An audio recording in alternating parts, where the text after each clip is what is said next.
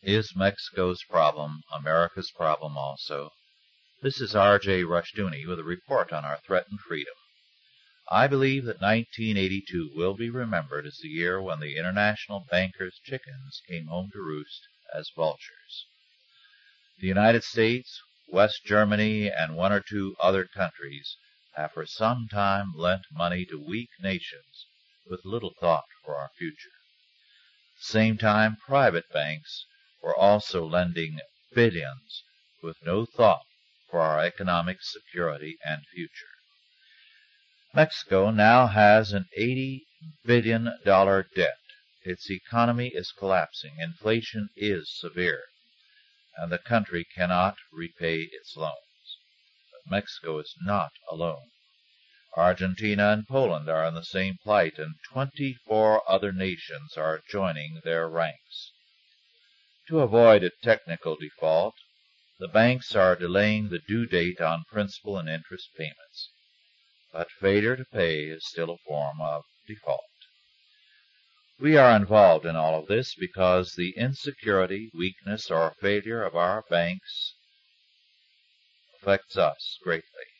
Moreover, banks which have made heavy loans to weak and unstable nations who cannot repay them cannot then make loans to American businessmen, farmers, or buyers. In more ways than this, these bad loans abroad are going to have very serious consequences for the American economy.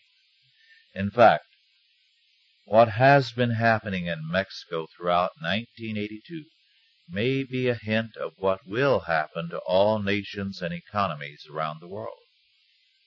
Debt living will finally destroy an individual or a nation.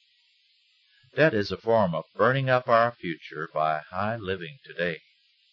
For some fifty years we have been on a debt binge, and we have burned up much of our future. Salvaging America's tomorrow will not be easy, and it will require a return to a sounder concept of economics than has prevailed over recent generations. Debt living can be compared to burning up one's house to keep warm today, even though tomorrow one will be colder, sitting in the ruins and ashes. In fact, it can be said that debt living has become the most popular means of national suicide in one country after another, all over the world. Solomon was right. Debt is a form of slavery. It is also the death of freedom. This has been R. J. Rushdoony with a report on our threatened freedom.